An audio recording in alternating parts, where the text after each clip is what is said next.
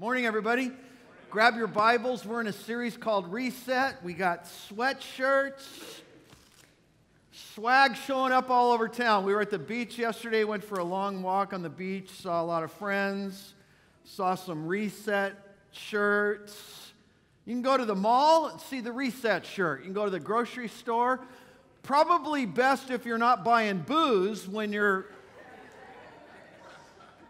like good reminder. Hey, Horizon, hey, reset. So uh, grab some um, on your way out. I think it's in the courtyard, or check out the bookshop. Um, it's been a great series. My son Mitch, my son Mitch did last weekend. How do you do, everybody? Huh? Mitch, do good? I know. I was here. I didn't want to miss it. Uh, we're on baby watch. Uh, grandbaby watch. Let me clarify that.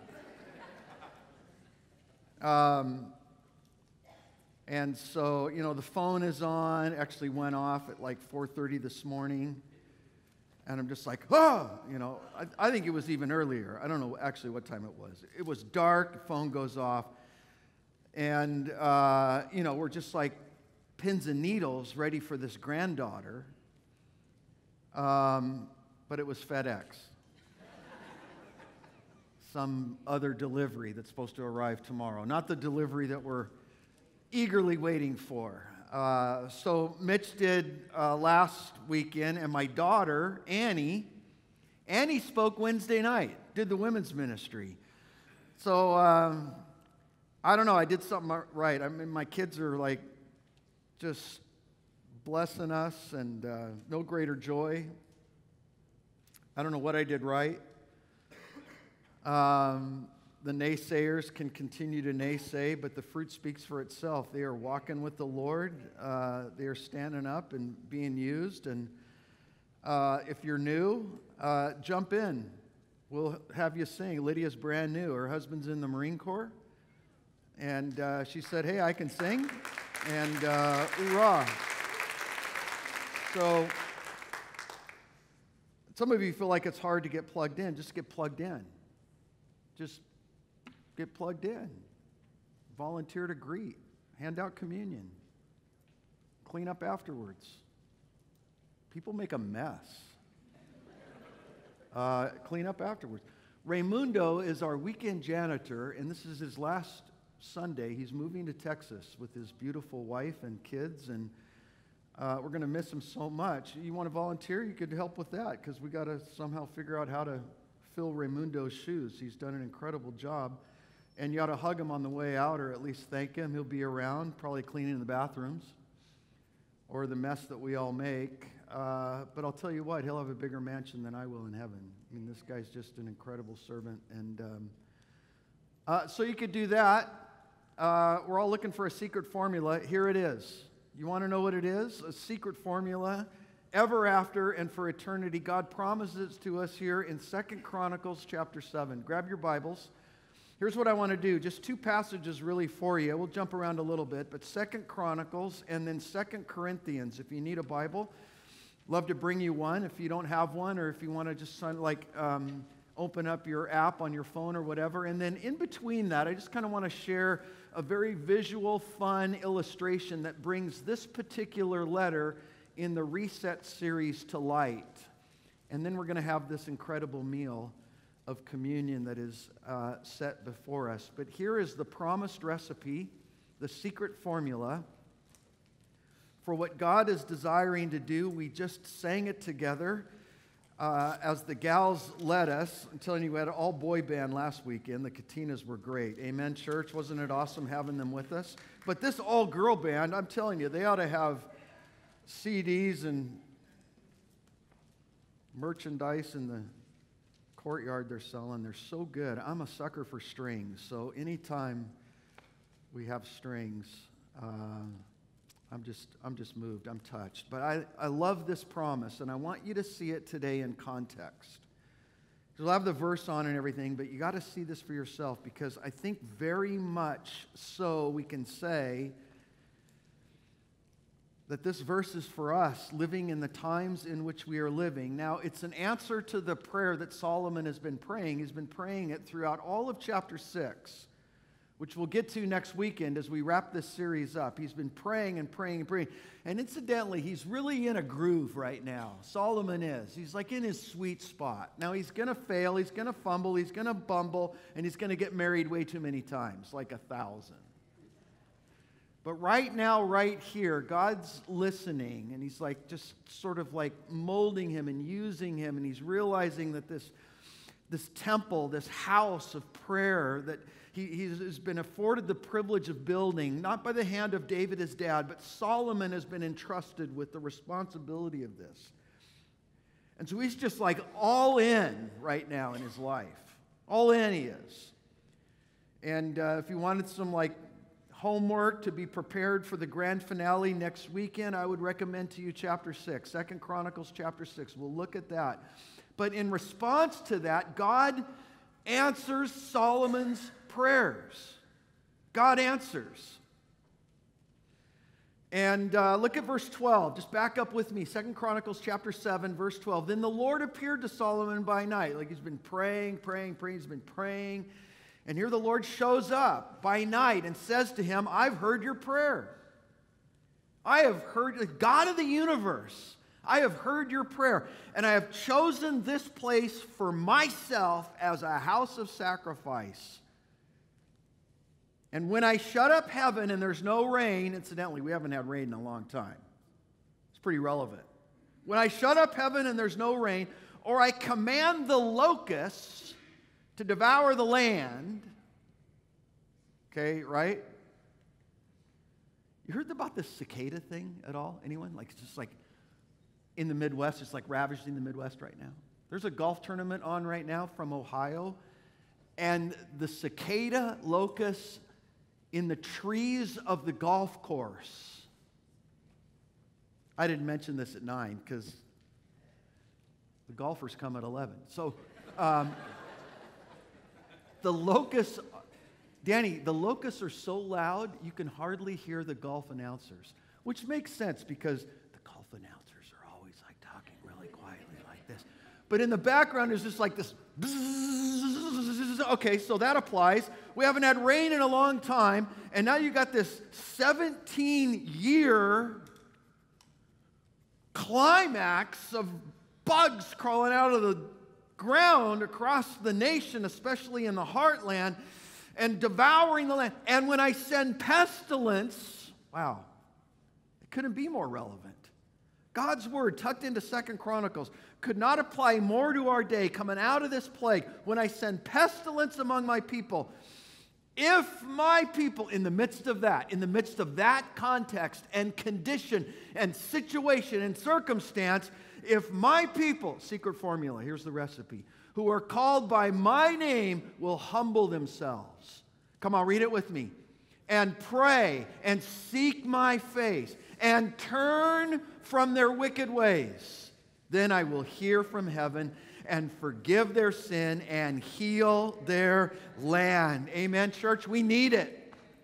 We need it. And here, the Lord I mean, it starts with relationship, and he is promising a much needed out of this reset, out of this relationship. I love communion.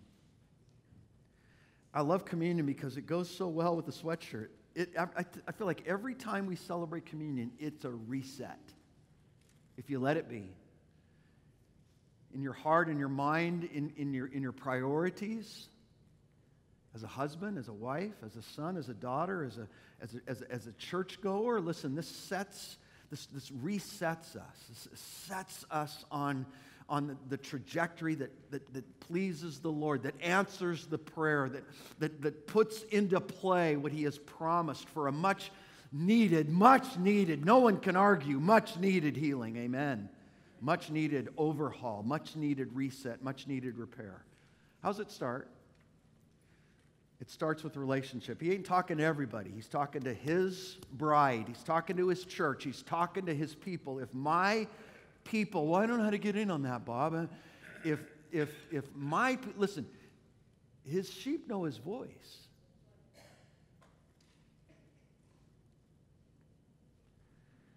And uh, the Bible makes it very easy, very clear. It's not meant to be complicated. If we call upon his name, those who call upon the name of the Lord will be saved. You're in. But in order to be in, you got to humble yourself. There, there, there has to be this, this decision, this point where you come to an end of yourself where you're like, I need this. I need this. That's, that's humility. That's to evaluate, the E in reset, to evaluate the very reality, the very fact that we need Him. I remember when I was in an MBA program, I was in a finance class. In this finance class, this teacher kept saying this thing over and over again.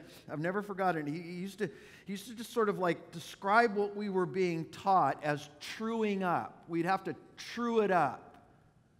So that's just a fascinating concept. True it up. It means that the columns ultimately that are not balanced become balanced by truing it up. And truing it up for you and I is humbling ourselves, evaluating, and then surrendering, submitting to this much needed healing and overhaul and reset and repair that is necessary in the heart and the life of every single one of us, for we've all sinned and fallen short of the glory of God. You see, I think Mitch had the heavy lifting last week and he had the rough one. Because there's a lot of people in this town, in this county, in this community, a lot of people in this country that feel that they're too successful to submit. And, and my heart breaks for them. I, I grieve for them. And the Lord planted this church, plopped right down where it is to reach a crowd who finds themselves in this moment, and it's very myopic in the moment to think that they're too successful to submit, they're too sophisticated. You know what the Bible says? The Bible says every knee will bow, every heart in life will surrender. Now, if you wait that late, you've waited too long. And you will regret that. Hear my words, church. Hear my heart. For eternity, that will be regretted. They will forever wish they had surrendered. They will forever wish that their success hadn't gotten in their way. They will forever wish they'd believed. They will forever wish they came to church. There will be, in other words, a, a reversal of the gates. Do you realize that? Because I can't get into Del Mar Country Club. I would love to. I love that course. But I go to the gate, they don't let me in.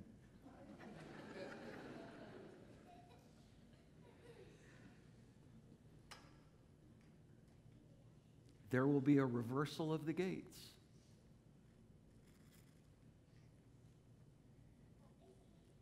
And for all millennium, we will play that course. And they won't get in. Huh? There'll be a reversal of the. I love the bridges. That's like an awesome, all time, epic, world famous course. I can go and smile at the gates, they don't let me in. These houses in Fairbanks, these wonderful houses in Fairbanks. I love these houses in Fairbanks. I don't get to go into Fairbanks, they don't let me in. There will be for eternity a reversal of the gates. Do you realize this? You will live behind gates for eternity. The question is, which gates will you live behind? Jesus says the gates of hell will not prevail against us. And us, the believers, the family, the ones who have responded to his love and grace and accepted what he has accomplished for us on the cross, will forever rejoice behind the pearly gates. I think it was Einstein. Einstein said, There is one thing more dangerous than ignorance, and it's arrogance.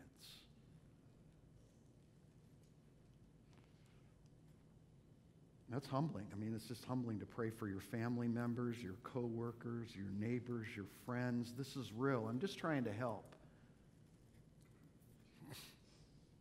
Because eternity is a long time.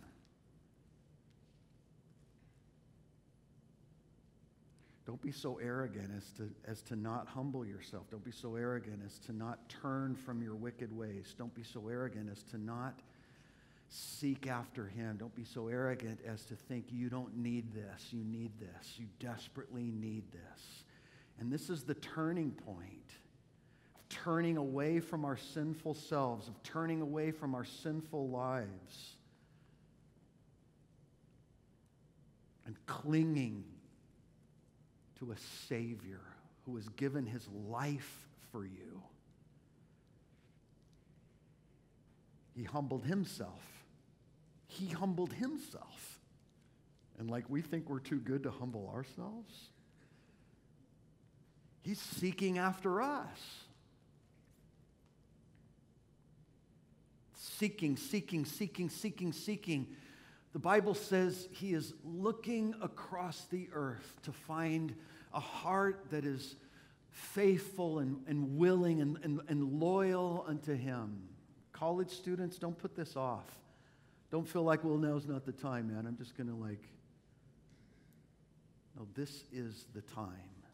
This is the time to be absolutely assured that you're not seeking after things that don't matter when it's all said and done, kindling that's all going to burn. Do you know when the Swiss and the Germans were in the Midwest and realized firsthand just how cold the winters are in the Midwest? And they're like in Iowa and they're like, it's cold here. It's cold in Minnesota. And so they loaded up the wagons and they continued to travel west. And I was sharing with the staff at our staff meeting this last Wednesday that they were told that they knew they would arrive when they saw the palm trees. Now, there's this little town north of Los Angeles, and we go through it every time we go up to Mammoth, and it's called Palmdale. Has anyone heard of Palmdale? Have you heard of Palmdale? When they got to Palmdale, they made the mistake of thinking that the Joshua trees, because there's no palm trees, there are no palm trees in Palmdale. This is the craziest name for this place. They mistakenly thought the Joshua trees, of which there are a plethora of Joshua trees in Palmdale, they thought that was the palm tree. Don't let that be you. Don't let that be you. Don't let it be you that at the end of your life, you sort of wake up to the reality that you've been mistakenly seeking after the wrong thing all along.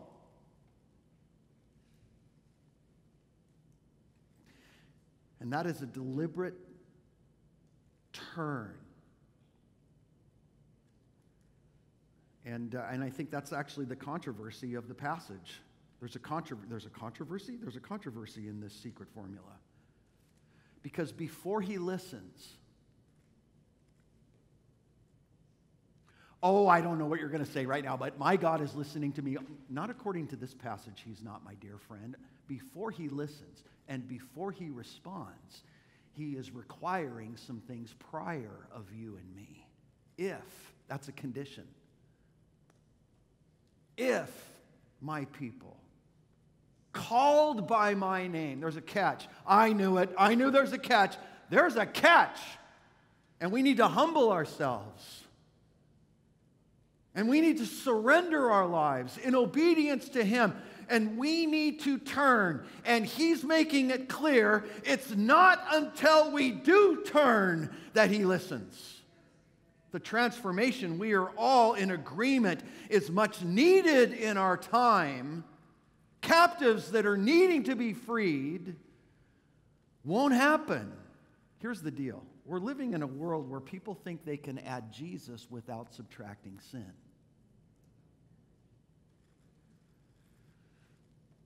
And that leads me to our illustration, very visual. It comes from the series known as The Chosen. I don't know if you've watched it yet or downloaded it on your phone, but you ought to this afternoon because in the midst of that series, there is an episode that brings to life what a reset looks like. It's the woman at the well. And, and this woman at the well is, is, is now about to experience the classic turning point of actually being invited to let go of her old sinful life for everything that now has been afforded to her and is brand new in a relationship with Jesus Christ. You want to watch it? Come on, let's watch it together.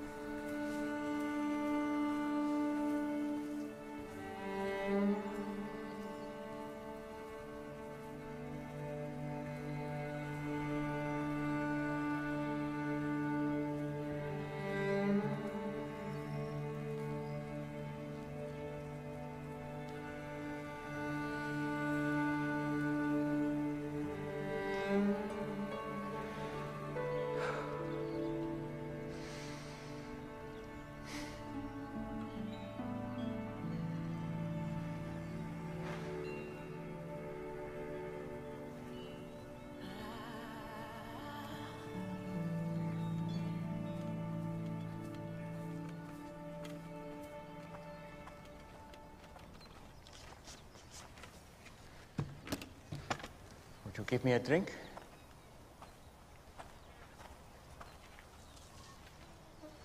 Did you hear me? That's bad, huh? What? You, a Jew, ask for a drink from me, a Samaritan, and a woman. I'm sorry. I should have said please. You know, it's not safe for you to be alone out here. Nor you. Why haven't you come with others? And Why so late in the day? Don't women come to the wells in the, the cool of the morning? Yeah, well, none of them will be seen with me, so I have to come at noon, in the heat, as you have so kindly reminded me. Why won't they be seen with you? Long story. I'd, I'd still like a drink of water if you can spare it. Amazing what a parched throat will do. Aren't I unclean to you? Won't you be defiled by this vessel? Maybe some of my people say that about your women, but I don't. Yeah? And what do you say? I say if you knew who I am, you'd be asking me for a drink. Really? And I would give you living water. Would. Except that you have nothing to draw water with, and this is a deep well. Besides, what do you need from me if you have your own supply of living water? Long story. But Jewish water is better than Samaritan water. hmm? That's not what I said. Are you a better man than our ancestor Jacob, who dug this well? Your water is better than his? I know Jacob. And everyone who drinks this water will thirst again. But whoever drinks the water that I give him will never be thirsty again. Wouldn't that be nice? The water I give will become in a person a spring of water welling up to eternal life. Really? Yes, really. Prove it. First, go and call your husband and come back. I will show you both. I don't have a husband. You are right. You've had five husbands. And the man you're living with now is not your husband. oh, I see. You're a prophet. You're here to preach at me. No. Usually, the one good thing about coming here alone is I can escape being condemned. I'm not here to condemn you. I've made mistakes. Too many. But it's men like you who have made it impossible for me to do anything about it. How? Our ancestors worshipped on this mountain. But you Jews insist Jerusalem is the only place for true worship. They say that because the temple is there. Yeah.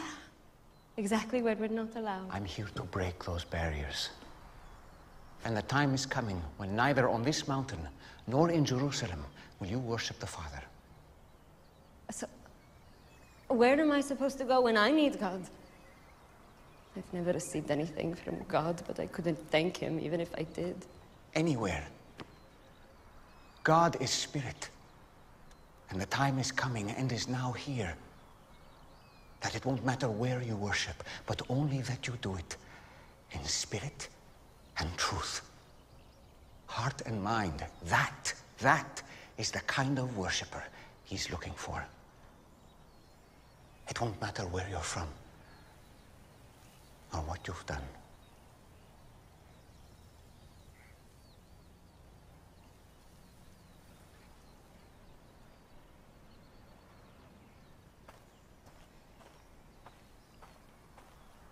Do you believe what I'm telling you? Until the Messiah comes and explains everything and sorts this mess out, including me, I don't trust in anyone. You're wrong when you say that you've never received anything from God.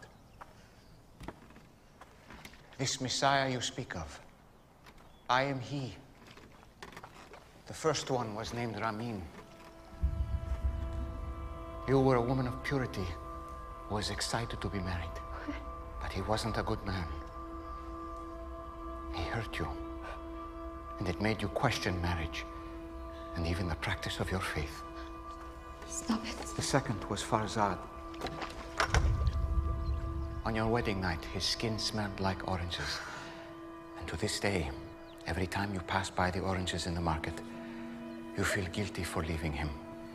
Because he was the only truly godly man you've been with.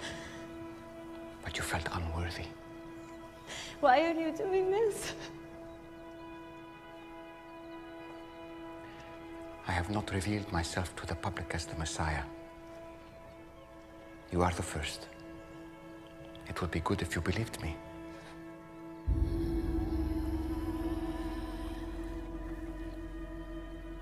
You picked the wrong person. I came to Samaria just to meet you. Do you think it's an accident that I'm I'm here in the middle of the day? I am rejected by others. I know. But not by the Messiah.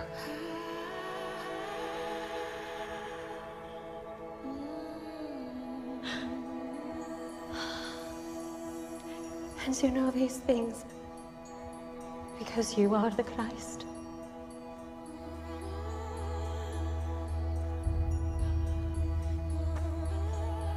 I'm going to tell everyone.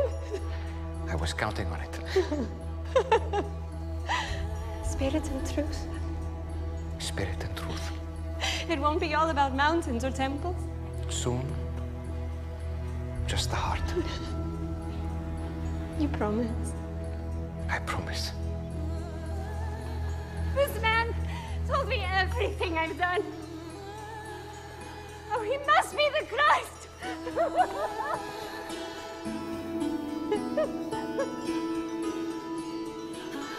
Hey, wait!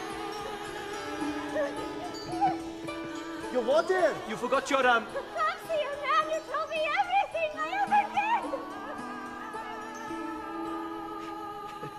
Come on, can you celebrate that with me? That is life changing right there. That's our formula, visually being lived out in that example. She meets him, relationship. And then she has some things to evaluate and a choice as to whether or not she will surrender turn from her wicked ways.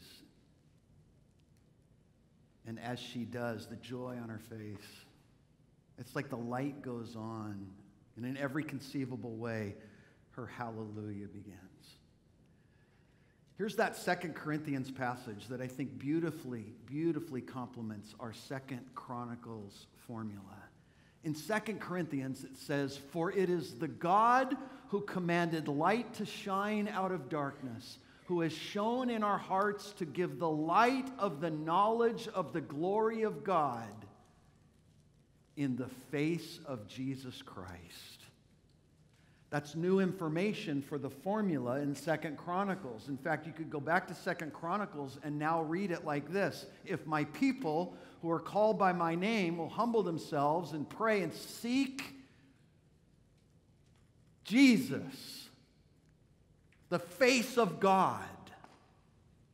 and turn from their wicked ways. That's what she's doing. She is turning from everything that is broken towards something totally better. It is the execution of exchanging what was, what's been, for what's next. It's what David prays. David prays in Psalm 139, the most beautiful prayer. David says, Search me, search my heart. See if there's any wickedness in me. He's like, Help me out of this mess and lead me in the way everlasting. Look what he says Try me and know my anxious thoughts, know my anxieties, see if there's any wicked way. The poison, the, the, the sin, the wickedness. Just rid that out. That for you and I today, listen, this table for us becomes a well. This is our well. This is our moment at the well. It's our turning point. You can't have communion without an execution. That some things maybe right here, right now, maybe this building, these acres, this, this 30 acre campus, maybe all of it was intended to bring you to this moment of a turning point where the meal becomes a well and you drink fully and finally of this, of this living water. A much needed U turn of getting your life off of a broad road that is headed for eternal destruction. To execute, right? It, it means two things. There are things that need to be executed. That's what David is praying. That's what Paul means. Paul in Romans chapter 6 says, I reckon the old man dead. Look at that. Reckon yourselves to be dead indeed to sin, execute, and alive to God in Christ. Execute. Execute the new plan. And the word reckon is an amazing word. I wish I could tell you that it only shows up in the Old King James. But when they scrubbed the old King James and removed all the these and the thous and the therefores, they kept the word reckon. My grandpa used to use it. Grandpa, are we going fishing on Saturday? I reckon. I reckon, I reckon meant we'll see. Reckon doesn't mean we'll see. Reckon means drive a stake in it, execute it. Turn from your wicked ways. Well, Bob, you know, I think wickedness is relative. Okay? Anything that's replaced him, anything that's above him, even good things for your righteousness, is as filthy rags. And here's the great news. Here's the deal. There are things he wants to do in you, like there were things he wanted to do in that woman at the well. There are things he wants to execute. But in order to execute those things, he needs to execute those things. That's what Paul means in Galatians chapter 2, verse 20. He says, I've been crucified with Christ. Execute. It's no longer I who live. Execute. And the life I live, execute, execute the new plan. I live by faith in the Son of God who loved me and gave himself for me. Church, it's all over the place. This formula shows up over and over again. In Romans chapter 12, Paul says, Don't be conformed to this world. Don't be conformed to this planet. Don't be conformed to everything that's out there. Execute it and be what? Transformed. New plan. Execute the new plan it comes down to this Are we satisfied in Him? Because if you're not, you'll never turn. And I think with so much talk these days of identity politics, let this be your identity. Please. David struggled with the things that you struggle with. David struggled with the things that I struggle with, and he brought it to the Lord and he laid it at his feet. And he allowed this to become his new identity, the well that he drank from. Let your identity be completely, 100% wrapped around this the name of Jesus. Let him be the center of it all. Once sinful, now sanctified. And I think my favorite line in the entire series of The Chosen is this classic line where it says, Was doesn't matter. Was doesn't matter. How many husbands, how many wives, how many atrocities. Am is all that matters.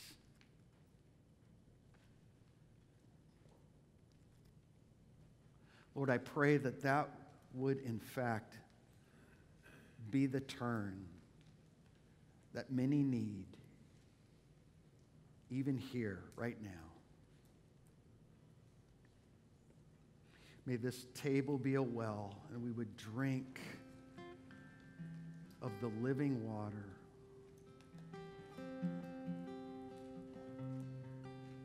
that You have afforded the price and cost of your own self,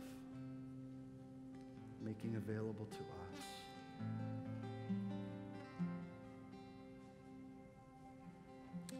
This tiny piece of bread and this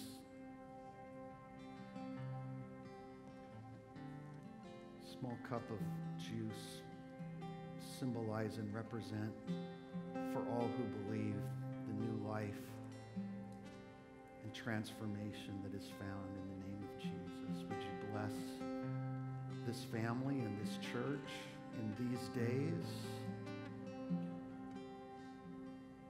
so that our light would shine bright for you? And that even in this moment of obedience, as we partake of communion, it would be a reset that would stick and establish for us the work that you have promised to complete and perfect in our lives to the glory of your name, we pray. Amen.